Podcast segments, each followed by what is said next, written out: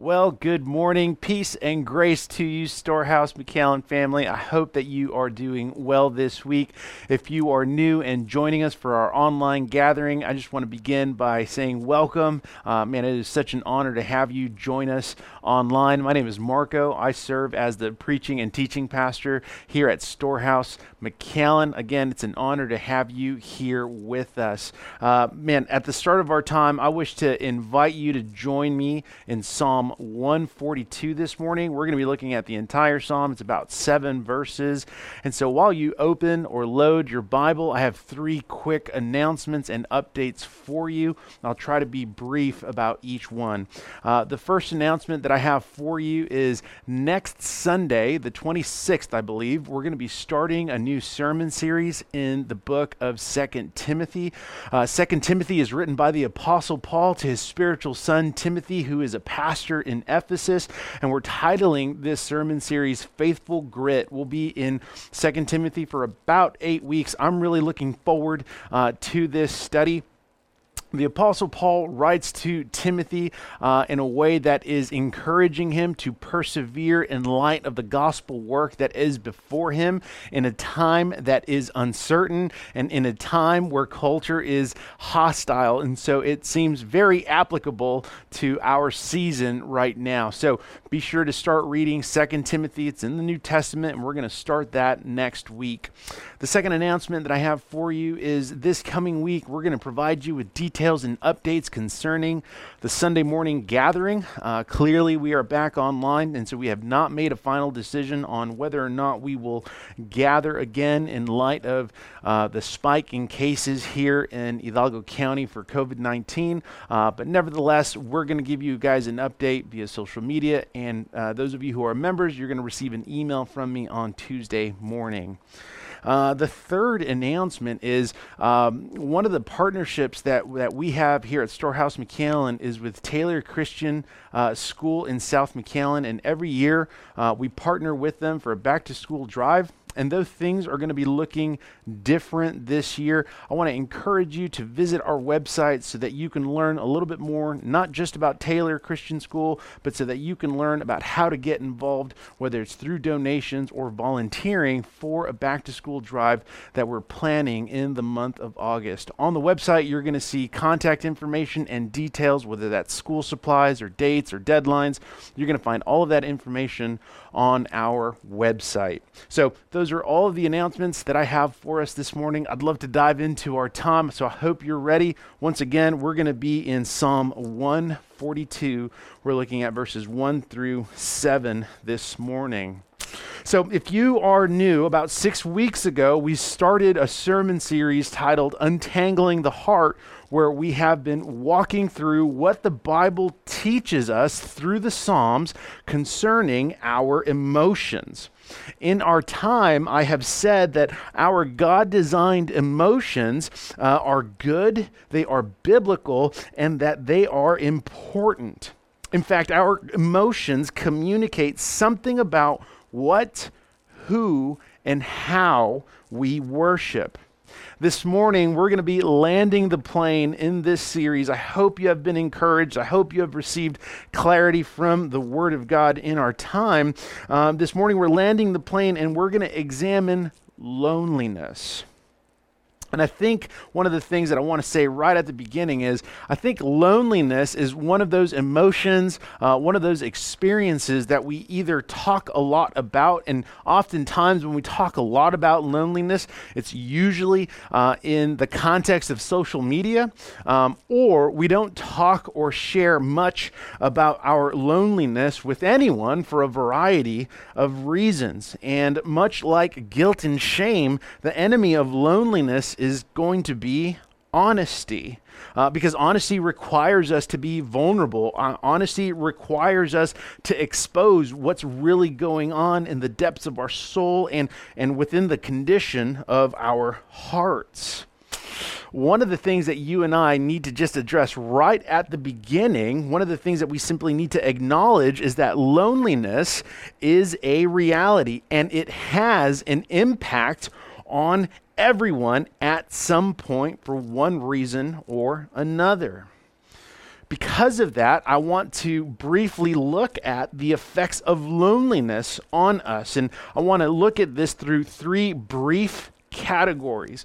I want us to look at the effects that loneliness has on us psychologically, uh, physically, and then finally, practically. And again, I want to be very brief about that just to give you this 100,000 foot view of the fact that, again, loneliness simply impacts and affects every single one of us. And as we dive into Psalm 142, we're going to see that even if you don't necessarily agree with some of these things, you're going to see that inevitably it still affects us.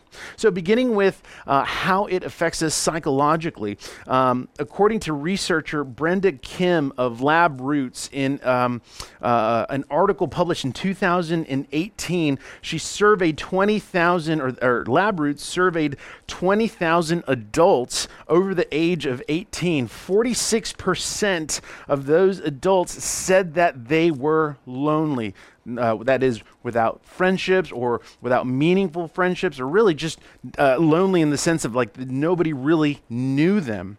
In addition to that, they interviewed and surveyed several single parents in the United States, and the study proved that 53% of single parents say that they are lonely even in the midst of having some community, even in the midst of having their children around them. Single parents are lonely. Now, the kind of effect that this has on people psychologically is that there is a stress that can happen from disconnection. And stress from disconnection has proven to be linked to depression, anxiety, and even cardiovascular issues, which then leads us into the effects that loneliness has for us or loneliness has in us physically. According to uh, NeuroCore Counseling, in an article released of February of this year, they uh, concluded that there has been a 13% increase of adults who would say that they are lonely, a 13% increase from 2018. They go on to quote the Cleveland Clinic by saying that loneliness can increase cortisol, which can impair cognitive performance. That is how we concentrate and our ability to focus on things, impair cognitive performance, compromise our immune system, and then increase cardiovascular health problems such as blood pressure and heart disease. Finally, loneliness affects us practically you don't have to go very far right now to look at how people have been affected by loneliness throughout this season and this pandemic. Whether it's people that you know who for instance, have tested positive for COVID 19, or even family members who have tested positive for COVID 19. Last week, I told you that it seems as if, particularly on social media, when someone has uh, a, a, positive diagnosis of COVID 19, there's almost a shame culture where that individual is now a leper, and the amount of uh, struggle emotionally that they work through as they are working through getting better COVID 19 leads them to this place of loneliness. I know people who have tested positive, and one of the things that they have shared with me is just how lonely they are because they are isolated from community. They are in quarantine, whether it's in their house or in their apartment. They can't really see anybody, they can't talk to anybody, and they are just lonely. One of the things that you experience is, for instance, if you have a death in your family, even when family and friends come around you to comfort you, and in the, in the midst of a room being filled with people, still feels lonely. Several weeks ago, the state of Texas was in quarantine, and uh, one of the things that was um, uh, one of the things that, that happened uh, in quarantine was that many introverts realized that they weren't really introverts. All of a sudden, they couldn't be around anybody at any point for a given amount of time, and they realized how much they missed friends and their relationships and simply being around people. Yes, the season has been challenging, not just for individuals who are single, not just for individuals who are introverted, but even for families being cooped up in the house for weeks on end. All of a sudden, not only was frustration beginning to take place, but even loneliness in the midst of being around people began to take effect. Again, you and I need to acknowledge that loneliness is a reality. And because of that, loneliness can have a severe impact on how we view and walk throughout our life. So then that leads us to ask well, what does the Bible teach us about loneliness? Just like we have over the last several weeks, I want to look at three questions that are going to help us get some clarity on loneliness. And those three questions are what does loneliness communicate? How does loneliness motivate? And finally, how does the gospel speak into our loneliness? In answering these questions, here is my main idea for our time this morning. So before moving on, as we dive into Psalm 142, here is my main idea for this sermon that just drapes over the topic or the emotion of loneliness. And that is that loneliness is an invitation to be known by and restored to Jesus Christ. I want to say that one more time, a little bit slower. Loneliness is an invitation to be known by and restored to Jesus Christ. So, once again, we're going to find ourselves in Psalm 142. So, if you have your Bibles, go ahead and turn there. I'm going to read the whole psalm and then I'll pray and we'll dig in. Beginning in verse 1 with my voice, I cry out loud to the Lord. With my voice, I plead for mercy to the Lord. I pour out my complaint before him. I tell my trouble before him. When my spirit faints within me, you know my way. In the path where I walk, they have hidden a trap for me. Look to the right and see, there is none who takes notice of me. No refuge remains to me, no one cares for my soul. I cry to you, O Lord. I say, You are my refuge, my portion in the land of the living. Attend to my cry, for I am brought very low. Deliver me from my persecutors, for they are too strong for me. Bring me out of prison, that I may give thanks to your name. The righteous will surround me, for you will deal bountifully with me. Let's pray. God, as we dive into as we dive into our time of worship in your word, Lord, my prayer is that you would meet us where we are with your grace. God, I pray that our hearts through your Holy Spirit would be softened to realize and acknowledge that loneliness is a reality. But in addition to that, would you teach us would you comfort us?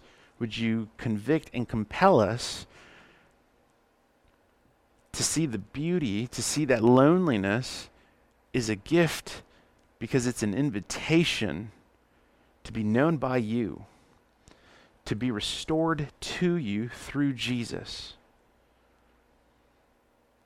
Lord, many of my brothers and sisters are experiencing loneliness right now.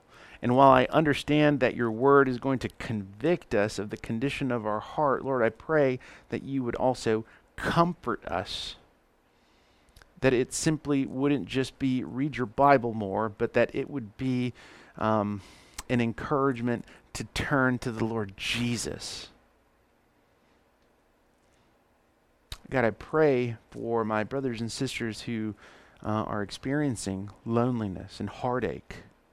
God, I pray that you would comfort them in this time and that you would remind them uh, of your promise that you will never leave us, that you will never forsake us. and that you have called us with an everlasting love because you have kept your faithfulness to us. So, God, we thank you for the opportunity, even through technology, to gather and worship and exalt your name this morning. We ask all these things in Jesus' name.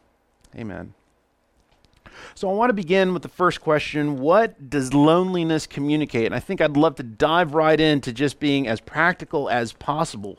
Uh, and and here, here would be my take. At its root, loneliness communicates separation. Loneliness communicates separation. That is, separation from God, separation from others, and this could be for a number of reasons. For instance, loneliness can or does communicate separation, for instance, because of our sin. Loneliness can be a cause of our sin where we have sinned against God and others, and as a result, there is a break in our relationships. Briefly, I want you to look at Psalm or listen to Psalm 38, verses 4 and then 10 through 11. And this is what God writes through David, or this is what David says uh, here. He says, For my iniquities have gone over my head like a heavy burden, they are too heavy for me. My heart throbs, my strength fails me, and the light of my eyes, it also has gone from me. My friends and companions stand aloof from my plague, and my nearest kin stand far off. In light of his sin, in light of his iniquity, those who have been closest to him, his friends, his family, are gone. There is a separation because of his sin. Sometimes loneliness is the result, the, the separation that we feel within loneliness is the result of our sin. And once again, when it came to guilt and shame, we said that the enemy of guilt and shame was honesty. This applies to loneliness as well. We must be honest in an effort to be vulnerable, in an effort to pursue humility, in an effort to actually listen and be transformed by the Spirit of God through His Word. And so I say that because oftentimes when it comes to loneliness, we might agree that there is separation, but we don't necessarily want to take responsibility for our sin.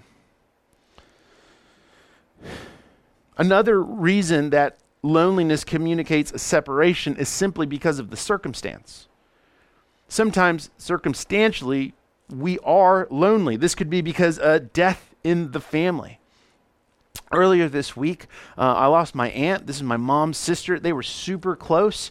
Um, uh, their mom, my grandmother, was was a single mom, and so so my mom and my aunt were super close to one another. The, they pretty much raised one another, had a, a tremendous friendship with one another. Uh, and when I spoke to my mom earlier this week, and we began to talk about how my aunt died, one of the things that my mom said was, even though the house was filled with with family, she said, "I just feel lonely. My sister's gone." This could be as a result of the death in the family. This could be because you live alone, right? Like, no matter how well you decorate your house or your apartment, at the end of the day, sometimes it just feels lonely because you're the only one in that house or in that apartment. Sometimes it's because man, you're always on the move. Maybe you travel a great deal, or your job requires you to do a bunch of stuff in different places and in different cities. And even though you are around so many different people, or you're constantly doing something, just feels and is lonely. Sometimes loneliness is just the result of a circumstance. Number three, loneliness is also the result of us not being known. See, in the garden and uh, throughout our time, especially over the last couple of weeks, we've constantly looked to Genesis 1, 2, and 3, and we're going to briefly do that now. In the garden, Adam and Eve were known by God, but I want you to know this they weren't just known by God because of proximity, they were known by God intimately. That God had a relationship with Adam and Eve, that they were known by him. However, sin, as sin entered into our world and corrupted us, sin has distorted and separated us from God and one another. Loneliness communicates separation. Here's the truth every single one of us has inherited loneliness as a result of the fall. And the reason we know this is true is because each one of us desires to be known. The opposite of loneliness is not proximity and it's not necessarily plurality. The opposite of loneliness is presence. Being present means being made known and being known by others or someone else. Loneliness, again, communicates separation. And so, as a result of that communication, well, how do you and I tend to respond uh, to that? For instance, separation. How do we tend to respond to loneliness? How does, uh, how does loneliness motivate us to respond? As we've looked at all of the other emotions over the last six weeks, we've examined that each one of these emotions is good, it's biblical, and it's important, and each one of these emotions has a way for us to respond to it in a godly manner or an ungodly manner. And so, briefly, I want to look at three ungodly ways to which you and I tend to respond to loneliness. Here's the first one more people. I'm just going to tell you because I love you. The answer to loneliness isn't necessarily being around more people, but that is something many people believe.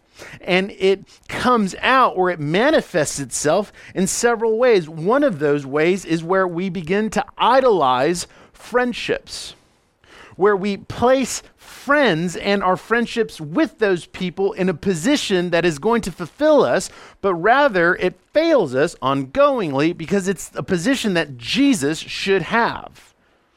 We begin to exalt friends and friendships rather than Jesus. Oftentimes, when it comes to idolizing friendships or relationships, what we tend to do is place um, unex- uh, uh, expectations that we have not communicated to our friends. We begin to place burdens on them that they have no idea about, or we begin to associate, or we begin to, oh, what's the word? We begin to compare our spiritual health to theirs by kind of draining them of their spiritual health. Some Christians, and this might be you, idolize friendships. Because friendships are going to be what gives you meaning. Friendships are going to be what gives you value and worth. And the truth is, when friends fail, because they do and they will, oftentimes we respond even in worse ways to loneliness. I'll get to them in just a bit. Another way in which it manifests is in idolizing relationships. This could be spouses that, man, idolize marriage or they idolize one another. But just like friendships, you're going to encounter inconsistencies because you are inevitably going to fail. Or you will see parents idolize their children. Got to be around the children, got to have the children. Kids have to be around because to them, the solution to loneliness is more people.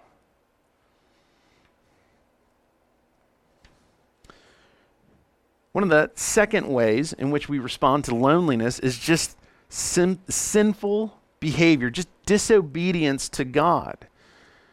Maybe it's because our friends deserted us. Maybe it's because our friends didn't respond to us in the way in which we wanted them to or expected them to, even though they didn't know about it.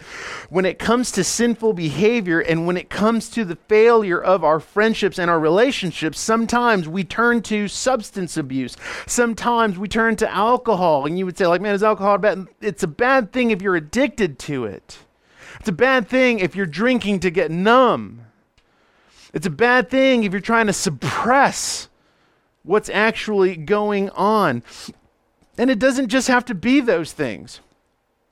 Sometimes it could be even binge eating, just eating a great amount of food because of the because you feel lonely and because of what has happened and maybe it happened in a way that you didn't like it, you turn to binge eating. Sometimes it's sexual sin because you so badly want to feel somebody, you pursue sexual sin and immorality.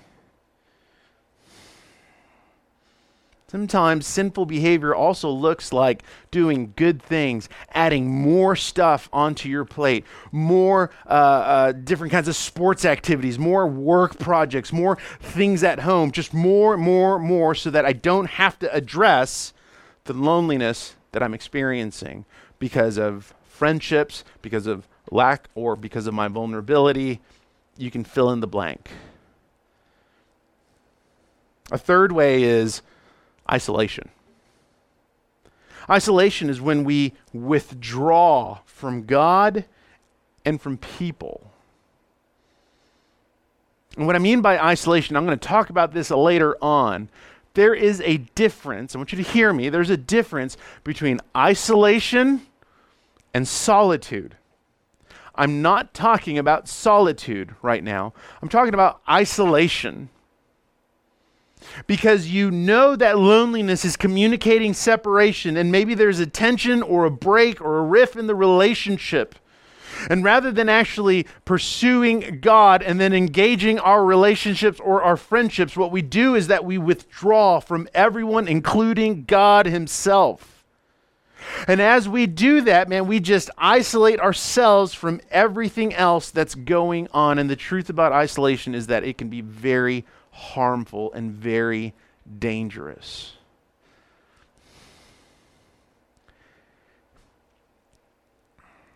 Oftentimes, we isolate ourselves because of some of the unspoken expectations that we put on people. Nobody's followed up with me. Nobody's checked in. Nobody has called me back.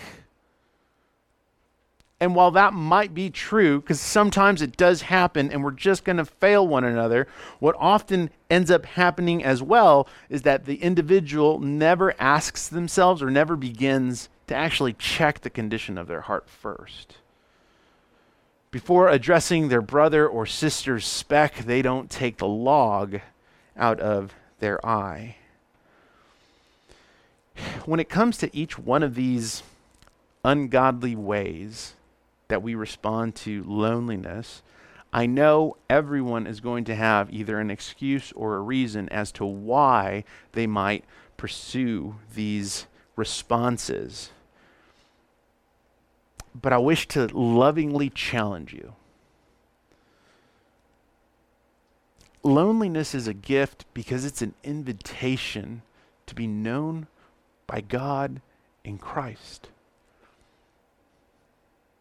You see, when we look at the way we respond to loneliness, whether it's being around more people, sinful behavior and disobedience, or simply isolation, one of the things that you can learn from those kinds of responses is that they actually affirm the deficiency in our friendships and our relationships.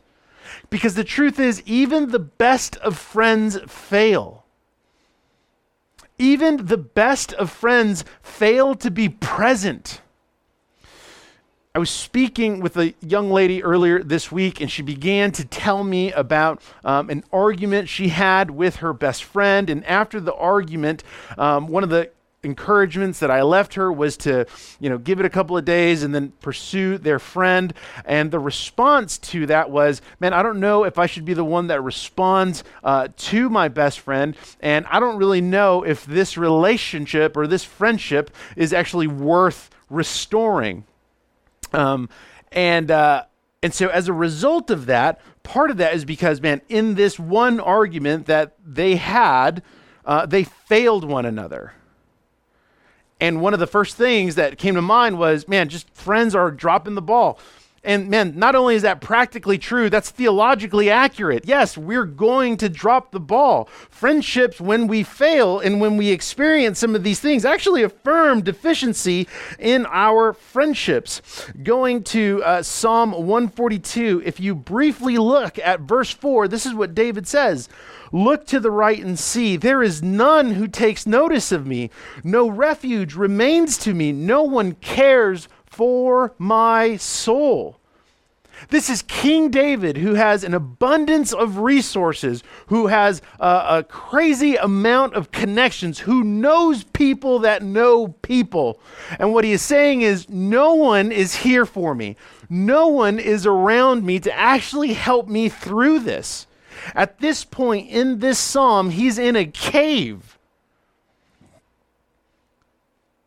There is a deficiency in our friendships and in our relationships, and that is that we fail one another, or that we will fail one another.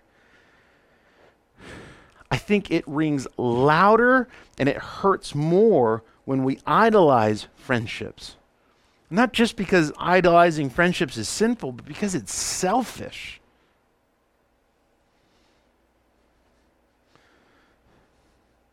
As we continue, these ungodly ways of responding to loneliness, they actually reveal something about us. They reveal um, or they expose our fragility and our vulnerability, or I should say, the lack of vulnerability. That part of the reason we surround ourselves with more people or that we uh, turn to vices or we uh, isolate ourselves because we don't want to be made vulnerable. All of these keep us from being honest. All of these keep us from being vulnerable. And I want you to listen to verse 3. I'm working my way back up, but listen to verse 3. David says, When my spirit faints within me, you know my way. In the path where I walk, they have hidden a trap for me. This is King David, the dude that killed a lion and a bear with his hands. Right? This is King David who has uh, mighty men, who has a ridiculous army, who has resources, who has connections. And the first thing he's saying, or one of the first things he is saying, is When my spirit faints within me, you know my way. In verse 6, he goes on to say, Attend to my cry, for I am brought very low. Deliver me from my persecutors, for they are too strong for me rather than uh, turning to being around more people or to sinful behavior and vices or isolating himself, one of the things that David is doing is being incredibly vulnerable and honest before God. That he's not pulling himself up by his bootstraps and he is not turning to his manly masculinity. He's not turning to any of that. Instead, in vulnerability, he is turning to the Lord and putting everything on the table when my spirit faints within me, you know my way. Deliver me from my persecutors, for they are too strong for me. The reason we respond, or one of the reasons in which we respond to, to loneliness in, the, in one of these three ways, if not others, is because we know that if we're honest, it's going to expose our fragility and our vulnerability. Once again, as we examine these ungodly motivations or ungodly responses, when we look at them and examine them, we see that they reveal our deepest longing to be known by God. I want you to look at verses 1 and 2. This is the first thing David does. Remember, I went, I went backwards on this, but want you to listen to verses 1 and 2. David says, With my voice I cry out to the Lord. With my voice I plead for mercy to the Lord. I pour out my complaint before him. I tell my trouble before him. David says the same thing four times in different ways. In this style of writing, the reason behind that is so that the author would emphasize the cry. Uh, one of the other reasons is so that they would tell you or communicate to you, I am literally crying out to the Lord. I'm not just writing about it poetically. I am literally crying out to the Lord and I am emphasizing the ache in my heart concerning the loneliness that I am experiencing. David doesn't turn to his friends because he knows that his friends aren't around. David doesn't turn to isolation where he completely withdraws himself from the Lord. He doesn't turn to vices. Instead, what David does is that he turns to the Lord. And as he turns to the Lord, his confidence is knowing that he is known by God. That's why he turns to him. David turns to God because he, is no, he knows that he is known by God.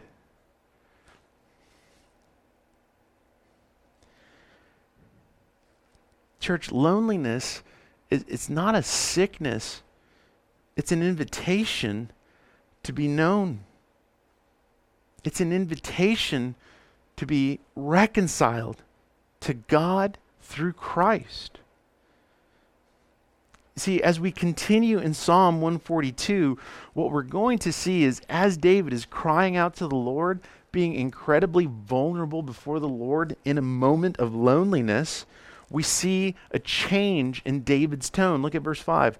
I cry to you, O Lord. I say, You are my refuge, my portion in the land of the living. In verse 4, he just said, No refuge remains to me. But we see in verse 5, this verse 5 is when he's starting to turn it around. Essentially, Psalm 142 is David just processing externally. How many of you are external processors where you just got to talk out loud to sort things out and figure things through? That's what David is doing here. He is crying out to the Lord literally. He is emphasizing this in his writing. He is talking about what is going on that his friends have left him and he's saying this out loud. He's externally processing. And then in verse 5, we see the switch. And when we see this change in David's tone, one of the things that we also see is that the circumstance David is in does not change.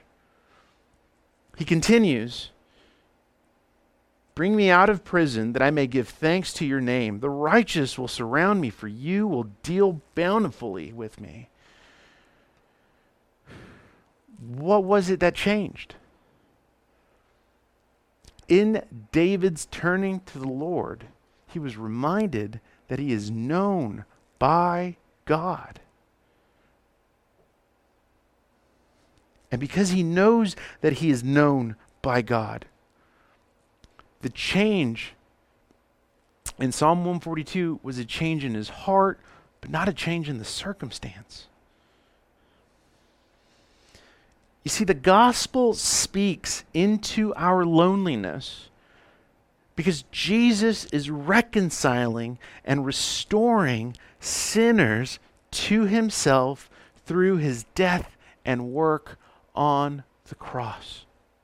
You see, and if even that is not enough, the author of Hebrews said that as God entered into human history, as the man Jesus Christ, he lived in our place, which means that Jesus sympathizes with us. That, like you, Jesus did feel lonely, and Jesus was lonely. His friends abandoned him when it mattered most. He was neglected by his family. He saw his friend die, and he wept. Jesus knows exactly what it feels like to be lonely. He knows exactly what the experience of loneliness is. And yet, and yet, Jesus was without sin. And he goes to a cross for lonely sinners and dies on their behalf so that we might be reconciled to the Father through Jesus, removing the fence of separation between us so that sinners would be known by God. Not only does Jesus get it, Jesus has done something about it for you. I think that's the beauty of the gospel. It's not just that, hey, Jesus gets it, therefore go and do stuff. What the gospel teaches is hey, Jesus gets it. He sympathizes. He understands and knows what it feels like and has done something about it for you through his death on the cross. And he is ready to pardon any sinner who turns to him in repentance so that you would receive a new heart and the Spirit of God would reside in you and the promise of God would be what sustains you that He will never leave you nor forsake you. That you have access 24 7 to God the Father. And in your loneliness, Jesus meets you with His grace and invites you to be known by Him and to be restored to Him. As we close our time, both in this sermon and the series. And I just want to encourage you with three practical applications, I suppose.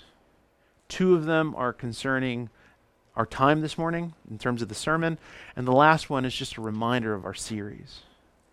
Here's the first one you need to know that there is a difference between isolation and silence and solitude. Silence and solitude are spiritual disciplines. Yeah, Jesus himself would often go out and pray on his own away from people, including the disciples. He would do that regularly. Silence and solitude are spiritual disciplines that we intentionally schedule or carve into our walk so that we would be alone with God praying and meditating over God's word. It's like the psalmist says in Psalm 19, where he says, Let the words of my mouth and the meditation of my heart be acceptable to you. That's a, that's a beautiful picture of silence and solitude as it pertains to us meditating on the Word of God and us praying to God.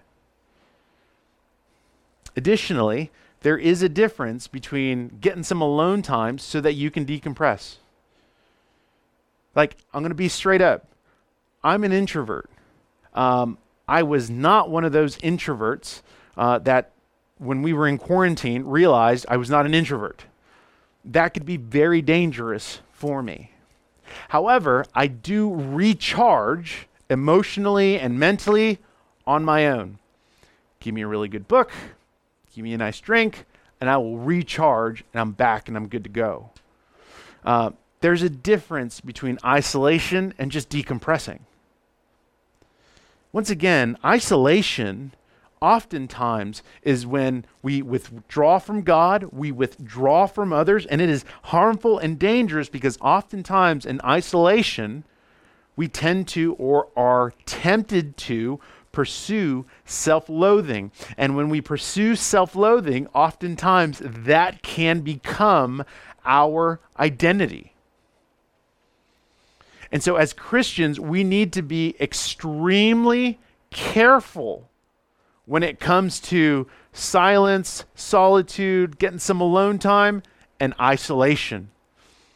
Some of you blur those two so much as a way of doing whatever it is you want to do. Or as a way of, better yet, not taking responsibility for your sin. Some of you do that so that you would not be held accountable. And if you don't want to be held accountable, you got to remember the word accountability is a byproduct of confession of sin. And so if you don't want to be held accountable and you're blurring the lines of silence and solitude and isolation, part of the problem could be that you're not confessing sin, which means you're not being honest, which means you don't want to put vulnerability, you don't want to put your fragility, you don't want to pursue humility, you don't want to put those things on the table, therefore you isolate.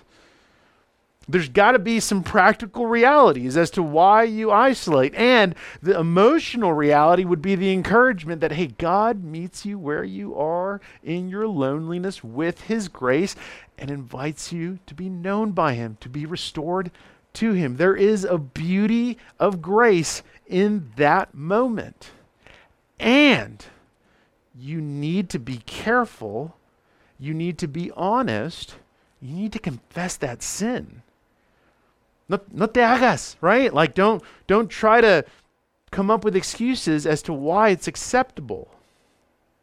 Number two, um, I, I wrote this on the notes. I just put a community of believers.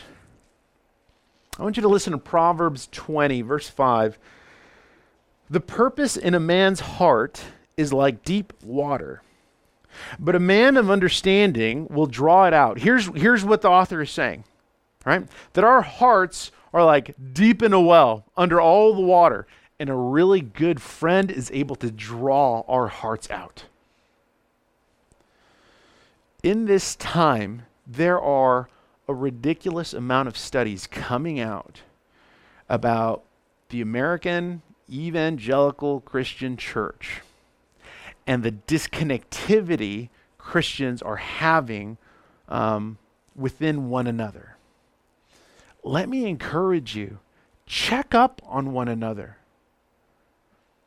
None of us have an excuse. We all have a phone. We have uh, a cell phone. We have FaceTime. We have Zoom. We have Skype. We have Google Hangouts.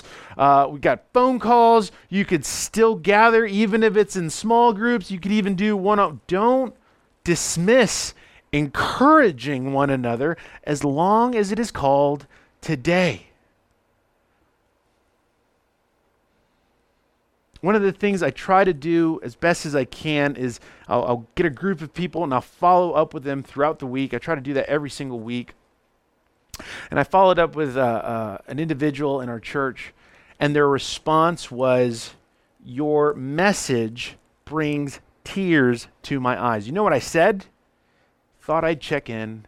How are you doing? That was it. Church, you need to be checking in on one another, especially in this season. Here's a quote uh, that I read to you a couple of weeks ago by uh, Dietrich Bonhoeffer. Here's what he writes The Christian needs another Christian who speaks God's word to him. He needs him again and again when he becomes uncertain and discouraged, for by himself he cannot help himself without belying the truth. He needs his brother, he needs his brother man as a bearer and proclaimer of the divine word of salvation. He needs his brother solely because of Jesus Christ. The Christ in his own heart is weaker than the Christ in the word of his brother. His own heart is uncertain, his brother's is sure. Church, you need to be checking in on one another. If we're going to value um, our identity uh, as children of God and how that impacts our gospel family, that we are adopted into the family of God through the work of God, then we need to own that and follow, follow up and check in on one another. Pray with one another. Hear how things are doing or hear how things are going. Finally, in this whole series, I hope you've walked away with a couple of things. One of those is that everyone, whether they know Jesus or not, is a worshiper. Our emotions communicate something about who, what, and how we worship. Our emotions are designed to draw us to God. It is His way of beckoning us to Him. The question is as those emotions come up and are stirred up within us, who do you worship? Christian, as we close this series, I remember getting a question uh, a couple of weeks ago where one of the guys asked me, so when we're done with this, what happens if we experience these emotions after the series is done? Well, this series wasn't designed for you to experience these emotions only in this season. This series was designed for you to begin to learn more about yourself as we examined our emotions through the Word of God and how God draws us to Himself. Um, and I hope that as we move forward, you're able to identify, you're able to examine and evaluate, and then take action when it comes to your emotions because they're not bad. However, Christian, let me let me just remind you make sure that you check your heart.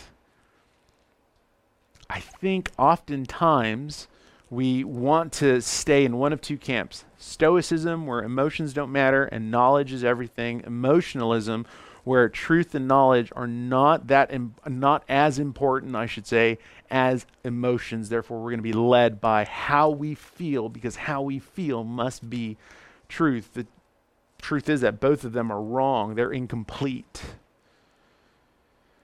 And so, Christian, check your heart of idols idols that may be ruling and reigning over you with Christian undertones and gospel centered language.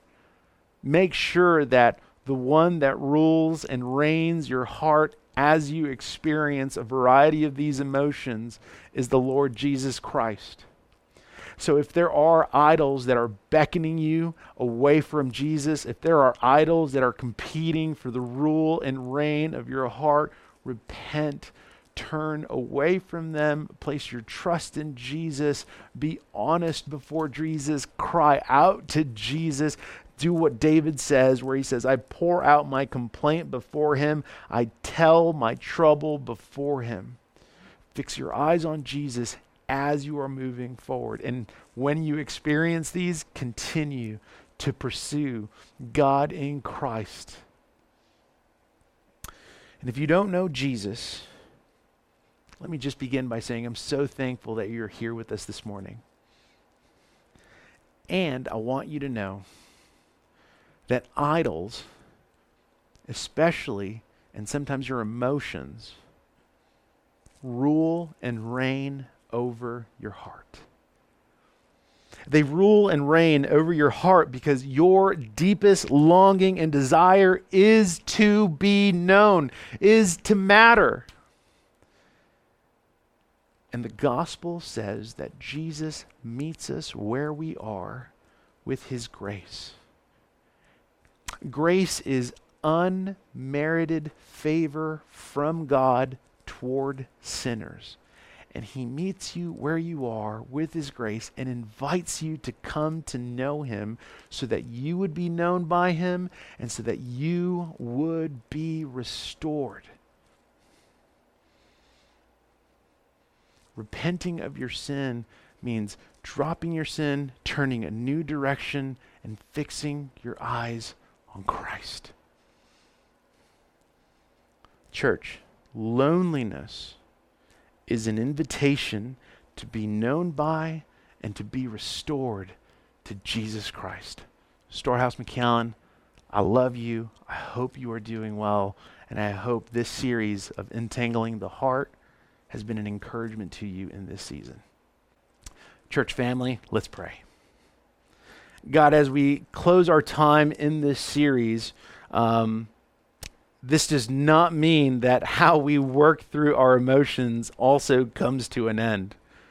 God, I pray that throughout this series, you have challenged, comforted, and convicted um, our hearts through your word um, over our sin, um, that you have challenged us when it has come to where our priorities are in terms of how we respond to our emotions. But Lord, I also pray that you, uh, that, that my brothers and sisters will have been comforted by you throughout this series, knowing that their emotions matter.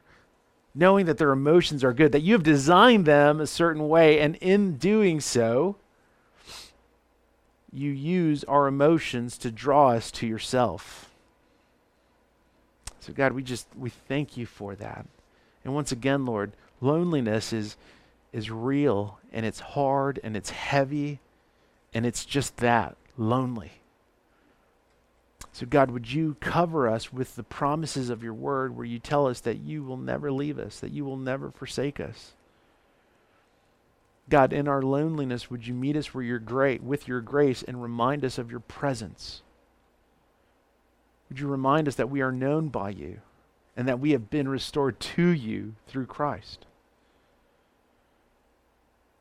Lord, the sin that we're holding on to because that's what makes us vulnerable. That is what you are asking us to be honest about. And so, God, I pray for courage to put our sin on the table, to confess our sin and turn away from our sin and fix our eyes on Jesus. Lord, this season has been challenging in a number of ways, and uh, it doesn't look like it's going to stop being challenging. And so, as a result, Lord, may we turn to you, just like the, the psalmists turn to you in seasons of uncertainty, in seasons of hostility, in seasons of loneliness. God, may we turn to you to be reminded that we are known by you. Lord, we love you and we thank you for this time. It's in your name that we pray. Amen.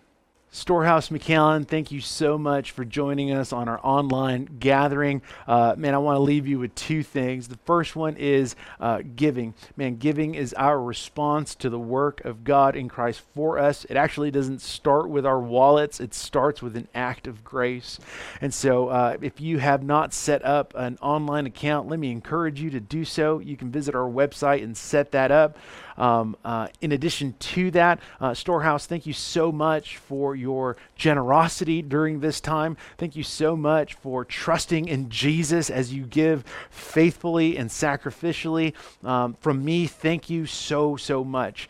Um, uh, in addition to that, if you are new and you're just joining us online, we don't want your money. I'm serious. We do not want your money. We are just super thankful that you have joined us this morning for worship. The second thing I have for you is comes from uh, the apostle Paul in Second Thessalonians chapter 2 beginning in verse 16. Paul writes, Now may our Lord Jesus Christ Himself and God our Father, who loved us and gave us eternal comfort and good hope through grace, comfort your hearts and establish them in every good work and word. Storehouse McAllen, I love you and I miss you. If you are new, I can't wait to meet you. We will see you next week. Amen.